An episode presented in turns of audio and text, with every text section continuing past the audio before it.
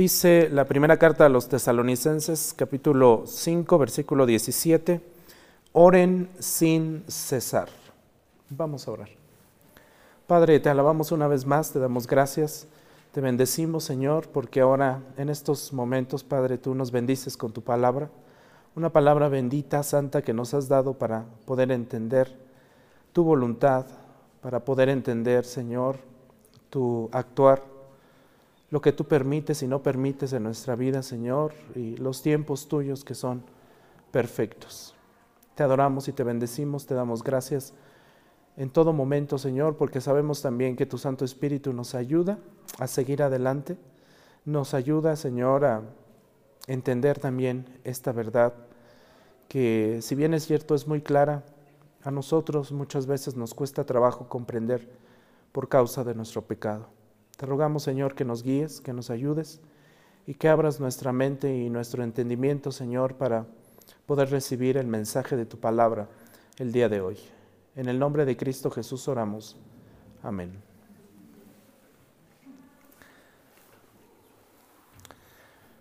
La palabra de Dios, mis hermanos, está llena de muchos temas muy importantes que constantemente tenemos que estar eh, recordando y de los cuales también debemos estar constantemente predicando para que eh, esté fresco o estén frescos en nuestra mente todos estos temas. En especial el tema de la oración. El tema de la oración es muy importante, así de importante como es nuestra respiración, por ejemplo, ¿verdad? Sin la respiración que nosotros hoy eh, disfrutamos, no podríamos vivir. ¿Estamos de acuerdo? Cuando estuve internado en febrero y después de que me despertaron de la intubación y pude hablar un poco con mi esposa, eh, recuerdo que le dije, ahora entiendo que ningún órgano del cuerpo que el Señor nos ha dado está de más ningún órgano, ninguna célula, ningún componente de nuestro ser está de más. Todo es sumamente importante para el correcto funcionamiento de lo que somos. Y yo decía, ¿cómo es posible que un pequeño globo que está totalmente o casi estuvo totalmente infectado invadido por COVID, un 80-85%, sea tan vital para la vida, sea tan vital para poder introducir el oxígeno a nuestros cuerpos y que todos los demás órganos puedan funcionar y puedan hacer lo que tienen que hacer en todo lo que somos. Le decía también a mi esposa, ¿hice falla en algún momento falla orgánica en alguno de mis órganos? Digo, porque me desperté con esa, e, esa espinita, dije, no, pues ya, sinceramente, y el Señor lo sabe, yo decía, mis riñones han de estar, mi hígado ha de estar. Y fue de las primeras cosas que le, que le pregunté a mi esposa y me dijo, no, jamás hiciste falla en ningún tipo de, de órgano. Gracias a Dios por su soberanía. Gracias a Dios porque en medio de toda esa situación, el Señor dice que nos creó bien, buenos, perfectos, con todo lo que necesitábamos. Los pulmones, las piernas, los dedos, los ojos. Y a veces dicen por ahí, no valoramos lo que tenemos hasta que lo vemos totalmente perdido, ¿verdad? O casi perdido. Y le decía a mi esposa, es tan vital un pulmón, los dos pulmones. Y a pesar de que muchos pueden vivir con un solo órgano de los dos o de los pares que tenemos en el cuerpo de algunos órganos, pero el Señor no, no, no nos dio dos pulmones nada más porque sí, por algo puso dos. Y así como es importante cada uno de los órganos en nuestro cuerpo para que podamos vivir, también es muy importante cada uno de los ministerios que ha dado el Señor a su iglesia. Sumamente importante. Así como respiramos, inhalamos y exhalamos, también la oración viene a ser precisamente eso, una respiración para la iglesia, una vida para la iglesia, una energía para la iglesia. La palabra de Dios nos llama a una vida de oración constantemente y la prueba está en este versículo tan corto de tres palabras solamente. Pablo le dice a la iglesia, oren. Y les dice la forma en que deben de orar. ¿Cuál es esa forma? Sin cesar. No sin cesar, decía el hermano Oscar. Sin cesar, sin parar, constantemente, en cualquier momento, en cualquier circunstancia, con cualquier noticia, buena o mala, Sufrimos con los que sufren y también nos alegramos con los que se alegran. Y damos gracias al Señor porque Él está en control de todo y Él tiene sus tiempos perfectos. Hay infinidad de textos y ejemplos que podemos nosotros estudiar, leer en nuestras Biblias y que nos aclaran cómo debe ser esta vida de oración en un cristiano. Por ejemplo, este de primera, primera de los Tesalonicenses 5.17 o el de Hebreos 4.16, que dice, por tanto, acerquémonos con confianza, acerquémonos con confianza al trono de la gracia, para que recibamos misericordia y hallemos gracia para la ayuda oportuna. Muchas veces cuando estamos enfrentando una situación difícil, sobre todo, nos cuesta mucho trabajo a los seres humanos y a, los cristianos, a los hijos de Dios también, acercarnos al Señor. Nos cuesta mucho trabajo hacer viva esta confianza en el Señor que nos dice el escritor a los hebreos, acérquense con confianza con plena confianza, ya no hay intermediarios, ya no hay nadie, no se tienen que acercar ni siquiera al pastor, tienen acceso directo al Padre. Dice el escritor a los hebreos, acérquense a Él, al trono de la gracia. La humanidad no desea enfrentarse al Dios vivo y verdadero, pero sus hijos le buscan. Sus verdaderos hijos no se apartan de Él y tienen esta confianza de acercarse al trono de la, gracia para recibir misericordia. En nuestra miseria, en muchas áreas de nuestra vida, necesitamos la misericordia de Dios, necesitamos la ayuda de Dios. En ese trono, en ese gran trono blanco, al que nosotros nos podemos acercar, también hallaremos la gracia del Señor, esos, esos dones y esos regalos inmerecidos que Él tiene para nosotros. Y literalmente son eso, regalos inmerecidos que el Señor nos da y nos otorga por el simple hecho de ser sus hijos. Por eso el escritor nos dice, acérquense con confianza, crean que Él está ahí, que les va a responder. Él va a ser su ayuda oportuna en todo momento, en todo momento, bajo cualquier circunstancia. A pesar de todo y a pesar de todos, Él siempre va a estar ahí. Por supuesto, muchas cosas nos agobian, nos preocupan, nos afanan, nos apartan del Señor muchas veces. Eh, son muchos los problemas que tenemos que enfrentar diariamente pero es más la confianza que nosotros tenemos que poner en el Señor, sabiendo que Él está en control absolutamente de todo, de todo. Y es importante esperar en el Señor, esperar en el Señor. Dice Mateo 6, 5 al 6, cuando ustedes oren, no sean como los hipócritas porque a ellos les gusta ponerse en pie y orar en las sinagogas y en las esquinas de las calles para ser vistos por los hombres. En verdad les digo que ya que ya han recibido su recompensa, pero tú cuando ores, entra en tu aposento. Y cuando hayas cerrado la puerta, ora a tu Padre que está en secreto.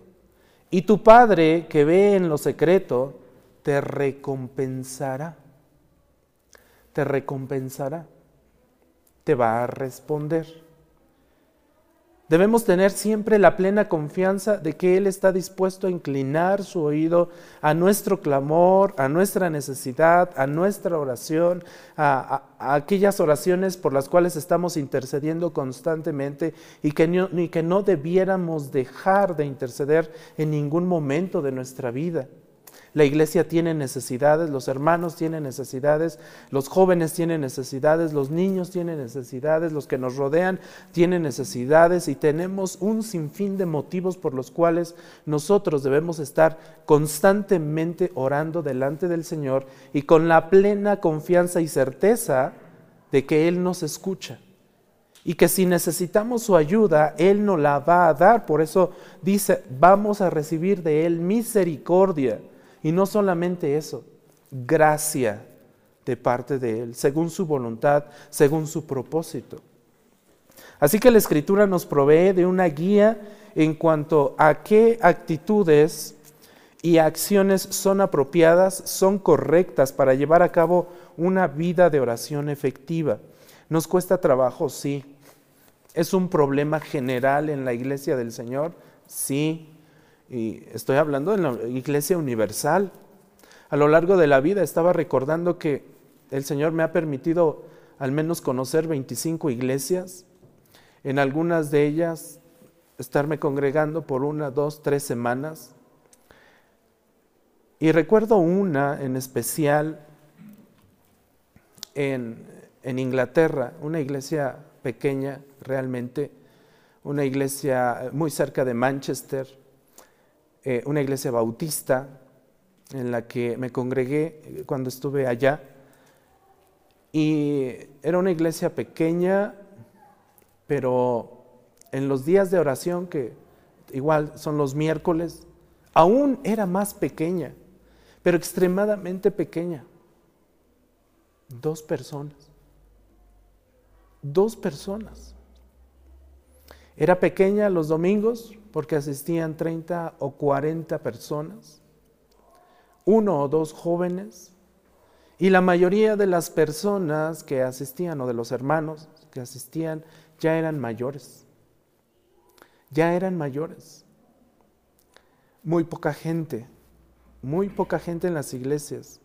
Las iglesias realmente están muriendo. Las iglesias realmente en poco tiempo van a desaparecer Tan solo en el 2020, cuando inició la pandemia, en ese año, un dato que acaba de dar un, pastor que recientemente predicó en la IBI, 20 mil iglesias se cerraron. 20 mil. Muchos hombres que habían sido llamados al ministerio dejaron el ministerio. Lo dejaron, se apartaron. Ya no es conveniente el ministerio estamos en crisis severa. Tal vez a lo mejor no lo hemos notado mucho nosotros aquí, pero estoy seguro que pronto lo notaremos. Estoy seguro que pronto lo notaremos. Y es que la iglesia ha dejado de orar. Y hay varios obstáculos, hay varias situaciones, hay varias cosas escriturales que nos indican ¿Por qué la iglesia ha dejado de orar o cuáles son los obstáculos a los cuales la iglesia se enfrenta continuamente o más comúnmente para dejar de orar y no tener ese interés de estar en oración con el Padre? Porque estamos, cuando estamos orando, estamos en una comunión con el Padre. Estamos hablando con el Señor, con nuestro Dios, con nuestro Salvador. Y de eso la iglesia a través de muchos años ha dejado de ser consciente. No me imagino a ninguno de nosotros tratando de respirar una o dos veces en todo el día. ¿Podríamos resistir? definitivamente no. Una inhalación y una exhalación que se lleva a cabo en segundos nos alcanza para esos segundos. En este preciso momento yo no podría estar hablando si no estuviera ejerciendo un acto de respiración. Lo mismo está pasando con la iglesia. La iglesia no está respirando. La iglesia universal del Señor no está respirando. No está recibiendo el oxígeno que todos los demás órganos del cuerpo requieren. Y la iglesia está muriendo. Pero veamos entonces lo que nos dice la escritura en cuanto a los motivos que probablemente nos llevan a oraciones sin respuesta de parte del Señor. En este primer momento y en esta primera parte vamos a ver cinco obstáculos para la oración, cinco cosas que nos impiden tener una oración o llevar una vida de oración efectiva. En un en una siguiente parte vamos a ver cinco cualidades que también nos van a llevar a una vida de oración efectiva. ¿sí? Cinco cosas entonces. Número uno, el pecado. Número dos, la desobediencia. Número tres, el egoísmo. Número cuatro, la injusticia. Y número cinco, la falta de fe. Cinco cosas que están en la escritura que nos indican que son obstáculos para nuestra oración, que lejos de acercarnos nos aleja diariamente más y más y más y más y más y más y más y más de estar en comunión con el Señor. Siendo que deberíamos estar constantemente, como dice Pablo, orando sin cesar, respirando sin cesar. Si en algún momento a nosotros nos dijeran, a ver, deja de respirar, yo creo que por eso yo no he aprendido a nadar. A mí me da cosa dejar de respirar este, en la alberca.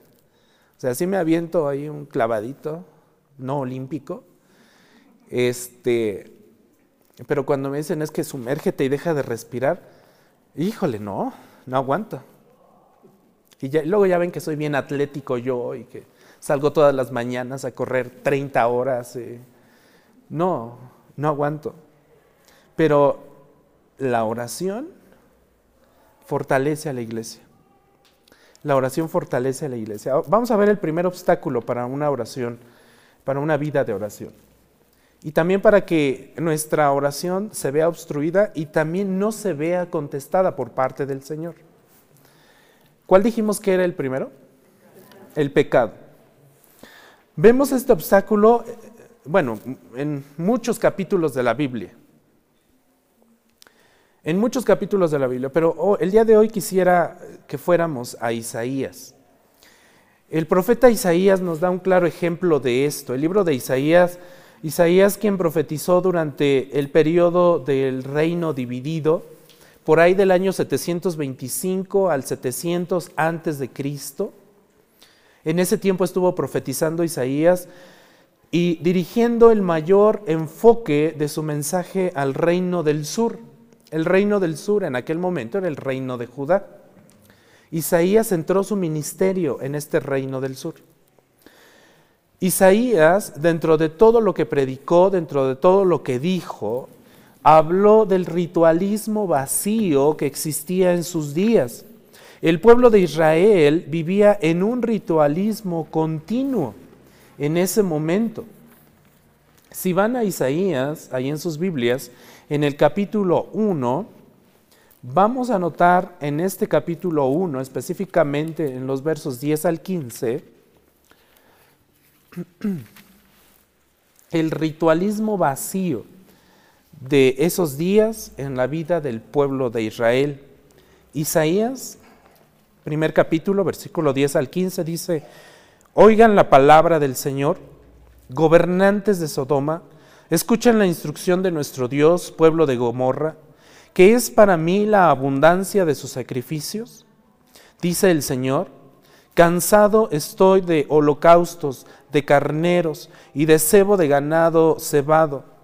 La sangre de novillos, corderos y machos cabríos no me complace cuando vienen a presentarse delante de mí, ¿quién demanda esto de ustedes, de que pisoteen mis atrios? No traigan más sus vanas ofrendas. El incienso me es abominación. Luna nueva, iría de reposo, el convocar asambleas, no tolero iniquidad y asamblea solemne. Sus lunas nuevas y sus fiestas señaladas las aborrece mi alma. Se han vuelto una carga para mí, estoy cansado de soportarlas. Cuando extiendan sus manos, esconderé mis ojos de ustedes. Sí, aunque multipliquen las oraciones, no escucharé. Sus manos están llenas de sangre. Este era el perdón. Este era el ritualismo en el que vivía el pueblo de Israel y el Señor les tiene que decir, y el pueblo de Israel, yo ya estoy harto de esos rituales que ofrecen. Yo no quiero más sus rituales. Yo ya no quiero más sus sacrificios que son vanos. Ya no quiero más ofrendas. Ya no quiero que festejen esos días de luna. Estoy harto. Verso 15, cuando extiendan sus manos, cuando me busquen, si siguen en ese ritualismo, voy a esconder mis ojos de ustedes.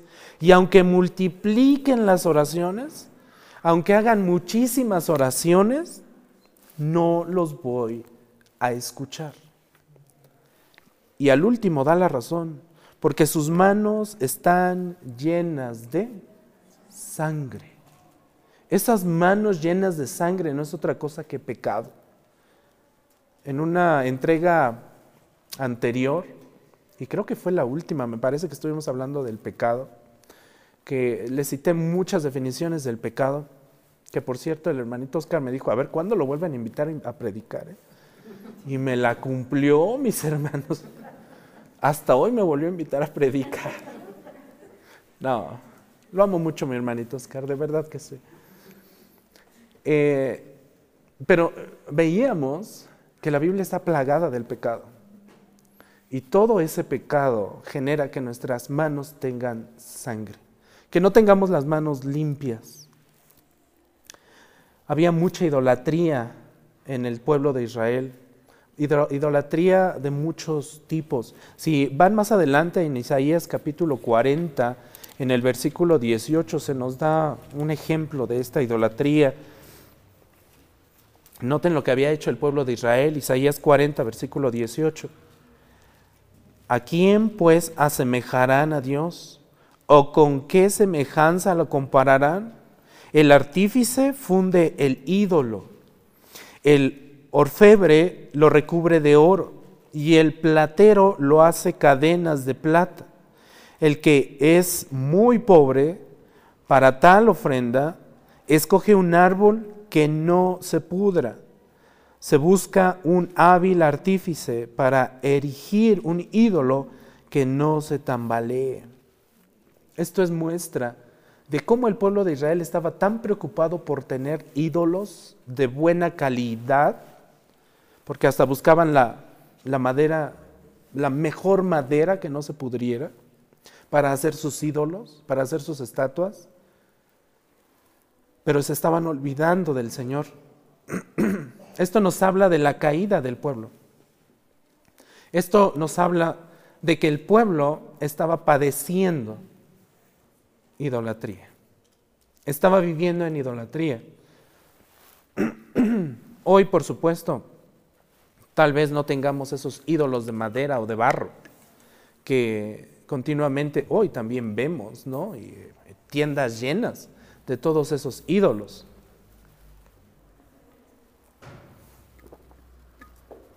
Pero probablemente tengamos en nuestra vida otro tipo de ídolos.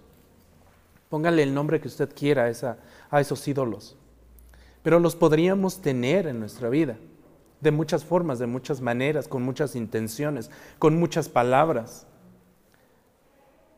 Y finalmente son ídolos que nos alejan del Señor, que nos desvían del Señor, que nos hacen desconfiar del Señor. Y noten ahí enseguida, dele vuelta a la hoja en Isaías 59.2. Isaías 59.2. Noten lo que dice. Pero las iniquidades de ustedes han hecho separación entre ustedes y su Dios. ¿Notaron eso? Esa primera parte. Las iniquidades de ustedes, pueblo de Israel, han hecho separación entre quién y quién. Entre ustedes y Dios. ¿Qué son esas iniquidades? Pecado. Son las manos manchadas de sangre. Y los pecados, noten esto, y los pecados le han hecho esconder su rostro para no escucharlos. Nuestros pecados pueden hacer que el Señor esconda su rostro para no escucharlos. Nuestras manos manchadas, nuestras iniquidades. Eso hace separación entre el pueblo de Dios y Dios. Por eso debemos ser conscientes de esto.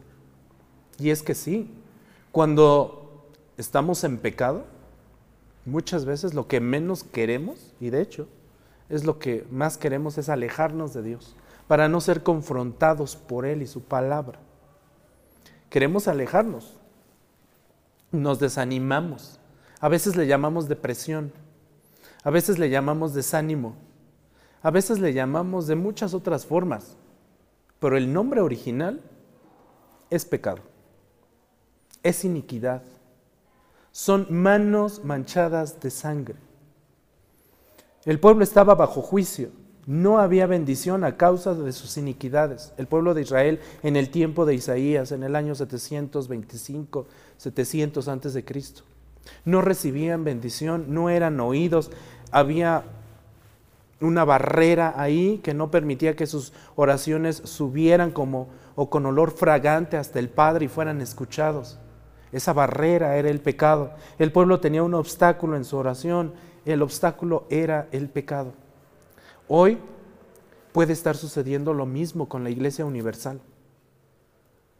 Y aún cuando la Iglesia pueda orar y orar y orar y orar como lo leímos hace un momento, el Señor podría bien no estarnos escuchando por esta barrera que pudiera estar existiendo. MacArthur dice, esta es una verdad universal que se aplica a todos los hombres en todos los tiempos. El pecado separa a las personas de Dios. ¿Ustedes recuerdan Romanos 3:23? ¿Qué dice Romanos 3:23?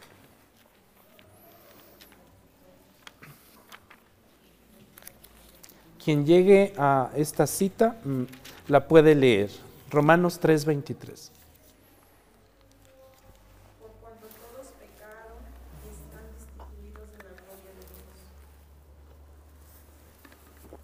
¿Cuántos pecaron?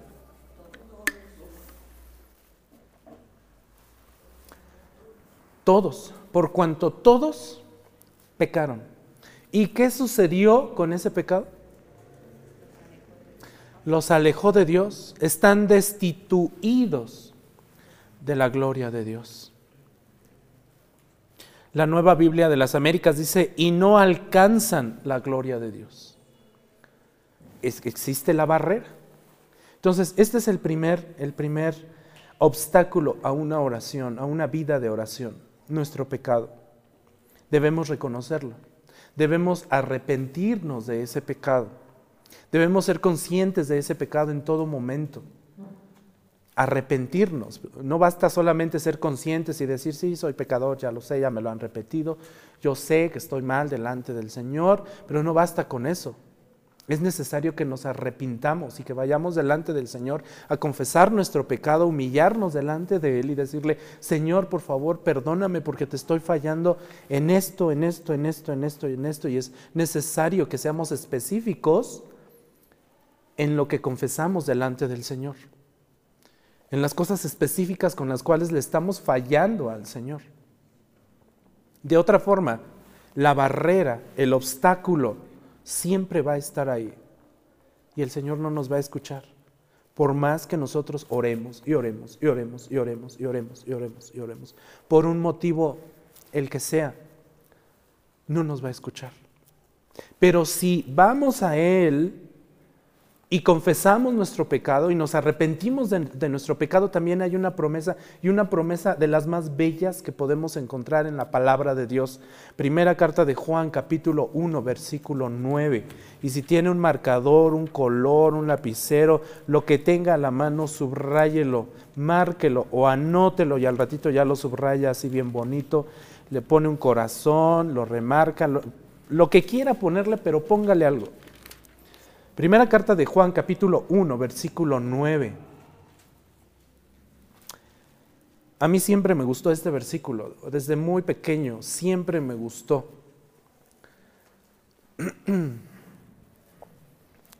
Me gustó tanto que eh, en algún momento de mi vida un hermano que ya partió con el Señor, que ah, me decía siempre, a ver, ¿qué dice Primera de Juan 1.9? Y lo recuerdo porque varias veces me lo preguntó y me lo preguntaba para que se lo dijera de memoria. ¿no? ¿Qué dice 1 de Juan 1.9? Si confesamos que nuestros pecados, noten esto, es un condicional. Para que suceda algo, debe primero pasar algo más. ¿Qué debe pasar primero? Si confesamos nuestros pecados, eso es lo primero que debe suceder. Que yo reconozca mi pecado, que sea consciente de mi pecado, que vaya delante del Señor, confiese mi pecado, me arrepienta de mi pecado y entonces voy a tener la bendición. Note, si confesamos nuestro pecado, nuestros pecados, Él, ¿quién es Él? Dios, el Señor. Él es fiel y además, ¿qué es? Justo. ¿Para qué? Para perdonarnos nuestros pecados, los pecados. Pero además, ¿qué más va a hacer el Señor por nosotros? Limpiarnos de toda maldad. Una cosa tengo que hacer yo, hombre, yo pecador. ¿Y cuál es esa? Confesar. Para que yo reciba tres bendiciones de parte del Señor. ¿Cuáles son las tres bendiciones?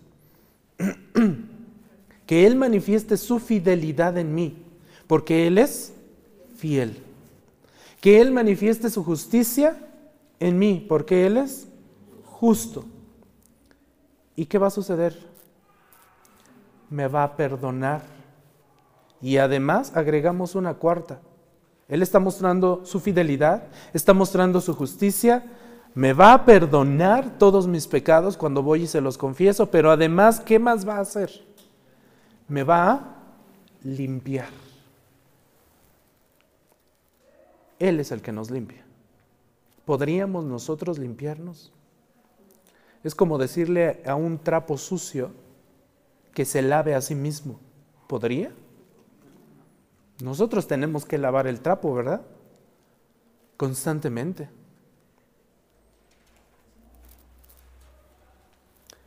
Entonces Él tiene que hacer todo. ¿Qué mejor? ¿Qué mejor que Él esté obrando? Que Él esté obrando constantemente. Pero tenemos que ir y confesar nuestro pecado. Segundo obstáculo, la desobediencia, mis hermanos. Vemos un ejemplo de, esto, de, este, de este obstáculo en la época de Zacarías. Zacarías ministró más o menos allá del año 525 al año 500 antes de Cristo.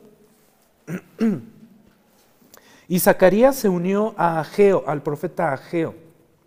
Estuvieron por ahí eh, eh, coincidiendo para despertar al pueblo, para alertar al pueblo, para ministrar al pueblo, para llamar al pueblo a obedecer al Señor,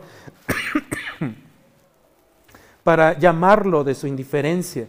Eh, tanto Zacarías como Ageo retaron constantemente al pueblo de Israel a volver a comenzar la reconstrucción del templo en ese tiempo. Llamó al templo, ah, perdón, llamó al pueblo al, al arrepentimiento Zacarías constantemente y le reafirmó bendiciones futuras basadas en el Mesías. Ya se, ya se estaba predicando al Mesías, ya se estaba predicando al Cristo. En este contexto, Zacarías dio cuatro mensajes al pueblo, cuatro mensajes específicos Y en el segundo de ellos, ustedes me, acompañan ahí en sus Biblias, al libro de eh, Zacarías,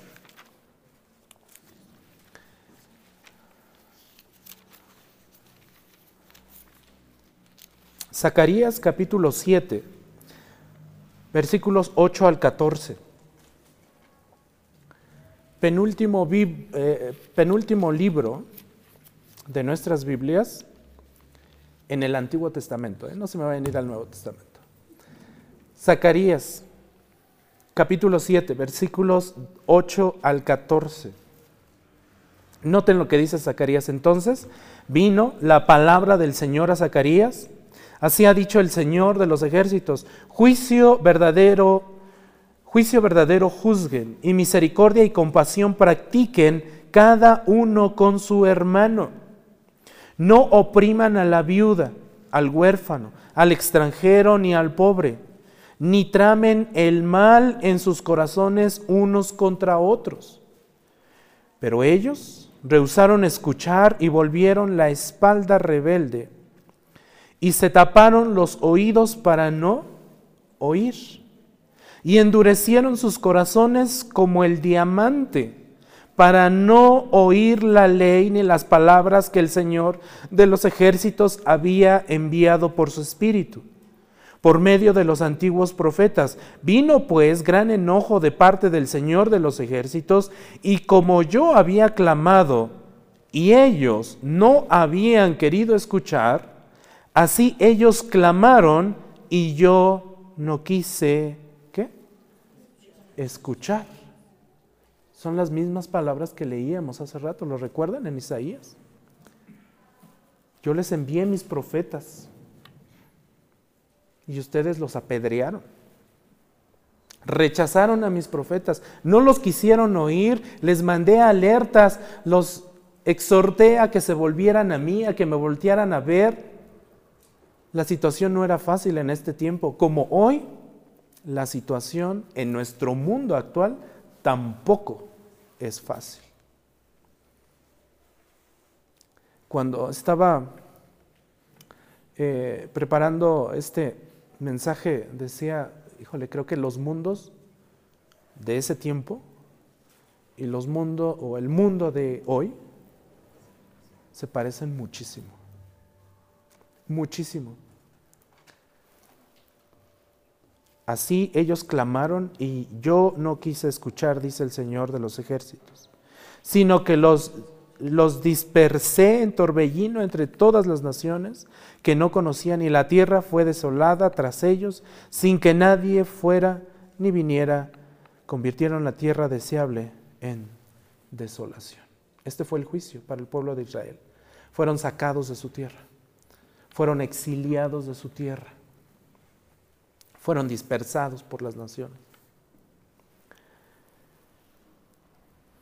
Tenía Zacarías la intención de alertar al pueblo sobre la necesidad de producir los frutos de justicia que el Señor quería que su pueblo produjera. Que demostraran obediencia a la palabra de Dios, como dice el versículo 9 y 10 para que cuidaran de no repetir las acciones de sus ancestros que rechazaron la palabra de Dios de forma deliberada, como dice el versículo 12. Ya habían visto que sus ancestros, sus abuelos, sus tatarabuelos habían rechazado. A Dios es más, ustedes recuerdan seguramente que saliendo de Egipto ya se querían regresar, ¿a poco no? Ay, ¿para qué nos sacaste, Moisés? ¿Por qué no nos dejaste allá? Mira, allá sí teníamos carne. Allá sí teníamos agua que beber. Pues sí, pero allá eras esclavo. Y Zacarías 7:13, y como yo había clamado y ellos no habían querido escuchar, así ellos clamaron y yo no quise escuchar. La desobediencia es otro obstáculo entonces. El Señor constantemente nos está llamando a regresar a Él, a regresar, a regresar, a voltearlo a ver a través de muchas cosas. Y muchas cosas que Él permite en nuestra vida son precisamente para que volteemos a Él, para que volteemos a ver su rostro, para que nos acordemos que Él existe, que Él está ahí. Nuestra mente, nuestro corazón, nuestra naturaleza humana siempre, no sé si se han dado cuenta, yo creo que sí, que siempre tendemos a ser o a, sentirnos autosuficientes, que no necesitamos de nadie. Esa es una tendencia común en la humanidad por causa de nuestro pecado. No necesito de nadie, y mucho menos de Dios. Ese es el orgullo humano. Esa es la desobediencia cuando el Señor está llamando y nosotros no queremos responder. Y nos impide, y es precisamente lo que nos impide estar en una vida de oración constante. Proverbios 8:17 dice, amo a los que me aman, está hablando el Señor. Amo a los que me aman y a los que me buscan con diligencia, me hallarán. Y los que me buscan con diligencia, me hallarán. Los que lo buscan con qué? Con diligencia. ¿Tienen afán? Sí. ¿Tienen afán de buscar a su Señor? ¿Les preocupa algo? Sí. ¿Les preocupa estar con su Señor? ¿Tienen necesidad de algo? Sí, de muchas cosas, pero sobre todo de estar con su Señor. A esos, dice el Señor, Proverbios 8:17, a esos amo, a los que me aman, a los que me buscan, a los que me quieren seguir con un, un genuino corazón. Entonces el pecado, la desobediencia, ¿cuál dijimos que era el tercero? El egoísmo. Otro obstáculo. Encontramos este tercer obstáculo de, a la oración en el Nuevo Testamento en Santiago 4.3. Santiago 4.3, epístola a, de Santiago, versículo 3. Piden y no reciben porque piden, ¿cómo? Piden mal. La nueva Biblia de, las Américas dice, piden con malos propósitos. Por eso no reciben. Porque piden con malos propósitos para, para gastarlo en qué? En sus propios deleites. A eso también tiende la humanidad. A eso también tiende la iglesia la Iglesia Universal. Ponga atención en las oraciones muchas veces que eh, ofrecemos delante del Señor cuando oramos, nosotros solos, ahí en nuestro aposento, cerrada la puerta. Oigámonos a nosotros mismos cuando, a nosotros mismos cuando estemos orando. Tratemos de identificar si lo que le estoy diciendo al Señor o lo que le estoy pidiendo al Señor va de acuerdo ¿Va de acuerdo a su voluntad o va de acuerdo a mi voluntad, a mis propios deleites, a mis propias intenciones? ¿No? Es muy común, sobre todo en los jóvenes, ¿no? Que oran por, por con quién se van a casar, pero entienden mal y piden mal. Porque no se trata de decir, Señor, por favor, mira, yo te, yo te oro por Juanito. ¿No hay ningún Juanito aquí? Creo que no, ¿verdad?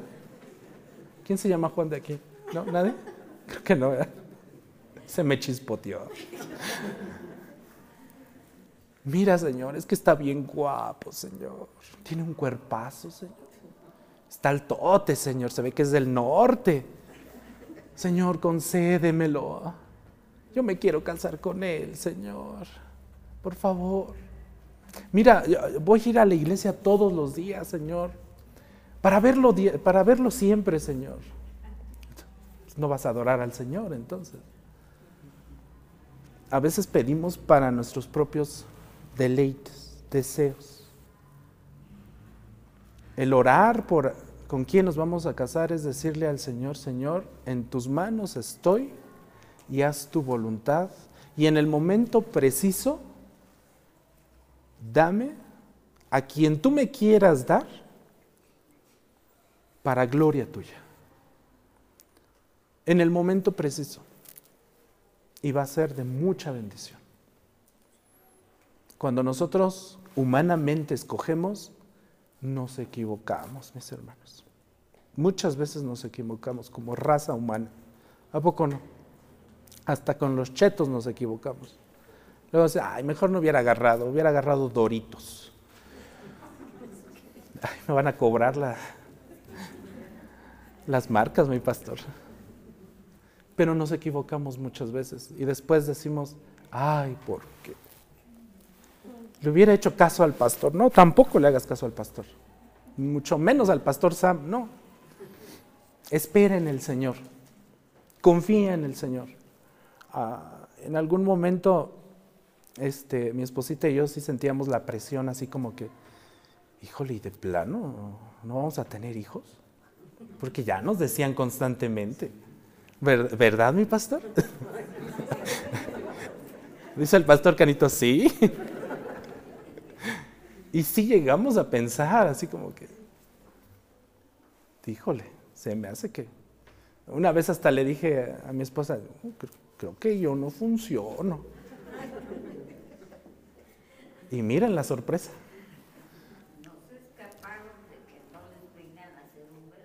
Sí, ¿verdad? No, los berrinches no, hermano Voz de profeta, no. Ah, sí, segurito los berrinches van a estar. Ya cuando mi pastor Canito me vea desde aquí, desde el púlpito con...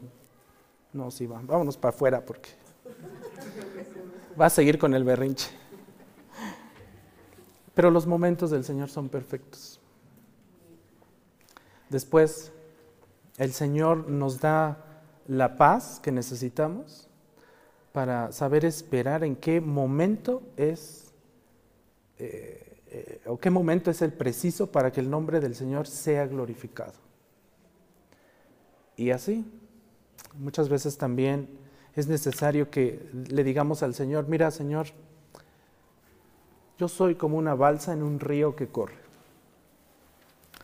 déjame correr, tú eres el río, déjame correr de acuerdo a tu voluntad y llévame a donde tú me quieras llevar. En el tiempo que tú me quieras llevar. Soy una balsa. Tú eres aquel que me va a conducir por ese río. Sí, con piedras seguramente. Sí, con muchos tropiezos seguramente. Pero finalmente voy a llegar a donde tú me quieras llevar. en ese momento entonces nosotros dejamos de ser egoístas y dejamos de pensar en nosotros mismos para pensar en el Señor, para sujetarnos al Señor, para entender su voluntad. En este momento, cuando, cuando eh, el escritor, perdón, cuando Santiago nos dice esto en, el capítulo 4.3, no estaban dependiendo de Dios para hacer su obra, sino estaban pensando en ellos mismos. Y los creyentes deben pedir con una fe sincera, con una fe que cree. Aun cuando no ha sucedido nada, debemos pensar que ya sucedió. Una fe que cree. Algunos ejemplos de oración. Moisés clamó a Dios y el mar se dividió. ¿Lo recuerdan? Josué oró y Acán fue descubierto. Ana oró y nació Samuelito. Asa oró y ganó la victoria. Daniel oró y le fueron reveladas las 70 semanas. Mardoqueo oró, perdón, Mardoqueo le ordena a Esther que ayune y ore, y Amán muere en la horca que él mismo había mandado levantar para Mardoqueo. ¿Lo recuerdan? En el libro de Esther. Nehemías oró y el corazón del rey se ablandó en un minuto. Elías oró y la lluvia descendió a la tierra. Eliseo oró y el Jordán se dividió. Eliseo oró y un niño resucitó. La iglesia oró ardientemente, fervientemente y Pedro fue liberado por un ángel. Pablo y Silas oraron y cantaron y las puertas de la prisión les fueron abiertas. Cayeron las cadenas de todos los presos. millares de ejemplos que manifiestan el éxito de la oración. Hay muchísimo. Hay muchísimos ejemplos en las escrituras, pero ninguna de ellas, ninguno de estos ejemplos, mis hermanos, manifestó un espíritu egoísta. Ninguna. Ninguna de estas oraciones manifestó un espíritu egoísta, buscando lo propio, los intereses propios. No busquemos que Dios conteste nuestras oraciones egoístas. Recordemos lo que dice primero a los Corintios 10:31. Entonces, ya sea que coman, ya sea que beban o que hagan cualquier otra cosa, ¿cómo debemos hacerlo? Para la gloria de Dios. Todo, aún nuestra respiración, hagámoslo para la gloria de Dios, para que su nombre sea glorificado. Eh, Millos, Pérez Millos, en su comentario dice, el secreto de una oración con garantía de contestación y hecha con confianza es que si pedimos alguna cosa conforme a su voluntad, Él nos oye. Como dice primera de Juan 5:14. Si pedimos alguna cosa conforme a la voluntad de Él, no conforme a mi propia voluntad, entonces Él nos oye y por supuesto nos responde. Cuarto obstáculo, injusticia. Regresamos tantito a Isaías capítulo 1. Isaías capítulo 1. La injusticia. Dice el versículo 15, cuando extiendan sus manos, esconderé mis ojos de ustedes. Sí, aunque multipliquen las oraciones, no escucharé.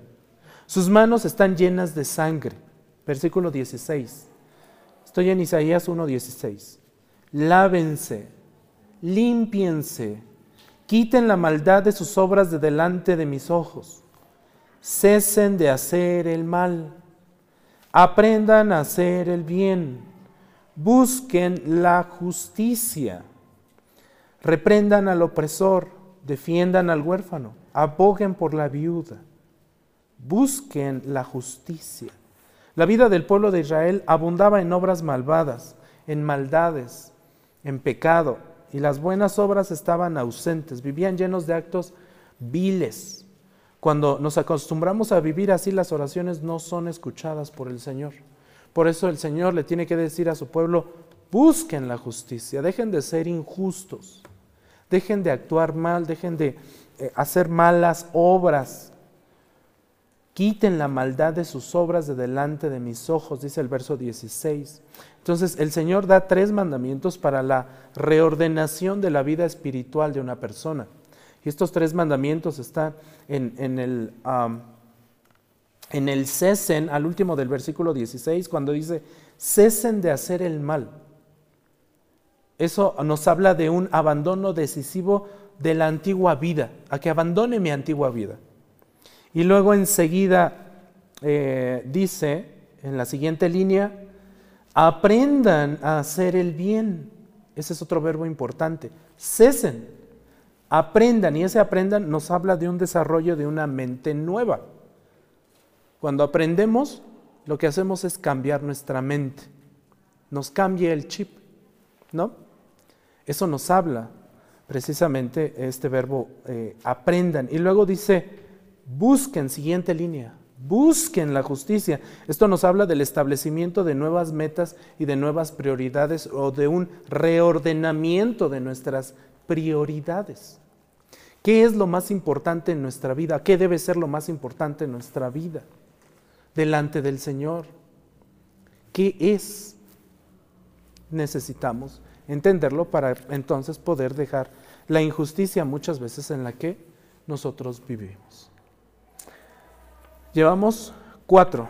La primera fue el pecado, la segunda fue la desobediencia, la tercera fue el egoísmo, la cuarta, la injusticia o el vivir injustamente delante del Señor con malos actos, y la última, falta de fe. Este es otro obstáculo común en la oración entre los cristianos. Santiago nos dice, Santiago 1, 6 y 7. Santiago 1, 6 y 7 pero que pida con fe. Y luego agrega Santiago, sin dudar. Que pida con fe sin, ¿sin qué? Sin dudar. Y noten, porque el que duda es semejante a la ola del mar, impulsada por el viento y echada de una parte a otra. Y tan bonito que es escuchar las olas del mar. Cuando hemos ido a la playa, nos gusta sentarnos en la arena ¿no? y escuchar las olas ir y venir. Pero eso ilustra nuestra duda. Y luego dice versículo 7, no piense pues ese hombre que recibirá cosa alguna de parte de quién? Del Señor. ¿Notaron eso? No pienses, iglesia, que recibirás cosa alguna del Señor, si qué? Si dudas. Por eso es un obstáculo para nuestra oración muchas veces. Cuando no somos capaces de creer, de pedir con fe, sin dudar. Uno de los discípulos del Señor fue llamado a caminar sobre las aguas, ¿lo recuerdan? ¿Quién fue? Pedrito, el más bonito. Bueno, quién sabe si era el más bonito, pero qué privilegio haber sido, a mí si me hubiera gustado, pero yo creo que me hubiera pasado lo mismo que a él. Yo creo que a medio camino hubiera dudado. Pero qué privilegio haber experimentado eso de parte del Señor. ¿Qué le pasó cuando dudó? Se hundió, ¿verdad? ¿Y qué le dijo el Señor? ¿Por qué qué? ¿Por qué dudaste? Pedro, ya lo habías logrado. Ya estabas caminando. Ya habías dado tus primeros pasos. Y dudaste.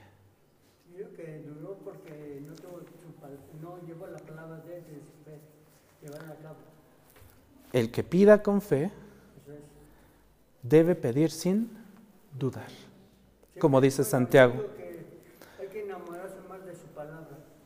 Hay que obedecer su palabra. Hay que entender su palabra. Hay que obedecer al Señor en todo momento y creer lo que Él nos ha dicho en su palabra. La oración eficaz es aquella que va sustentada con la fe. No olvide esto. No olvide estos obstáculos porque los podríamos experimentar en algún momento y créanme que lo podemos experimentar. Personalmente, yo he experimentado estos obstáculos. Somos humanos, nos equivocamos muchas veces y a veces hay pecado en nuestra vida, a veces hay desobediencia en nuestra vida, a veces hay egoísmo en nuestra vida, a veces vivimos en injusticia. Y muchas veces tenemos falta de fe cuando oramos delante del Señor. Que esto no sea más un obstáculo para nuestra vida de oración. Seamos conscientes de esto. Y tratemos de que no se dé esto. En otra entrega veremos cinco cosas que nos van a ayudar a tener una vida de oración más eficaz. Dejemos, tratemos de dejar todo esto a un lado si es que lo hemos vivido. Y busquemos al Señor en espíritu y en verdad. Vamos a orar. Padre, te alabamos, te bendecimos, te damos gracias, Señor, porque a través de tu palabra tú nos enseñas, nos instruyes y también, Padre Santo, nos acercas a ti. Ciertamente tu iglesia universal está padeciendo y ciertamente, ciertamente va a padecer más los tiempos no son buenos. Estamos llegando ya a los últimos días y deseamos verte, por supuesto, deseamos ver tu gloria, deseamos que vengas por segunda vez por tu iglesia. Pero antes de ello, tenemos que sufrir los dolores de parto. Prepáranos y ayúdanos, Señor, y como iglesia, ayúdanos a estar fervientes en oración, orando, como dice tu palabra, sin cesar intercediendo unos por otros. En el nombre de Cristo Jesús. Amén.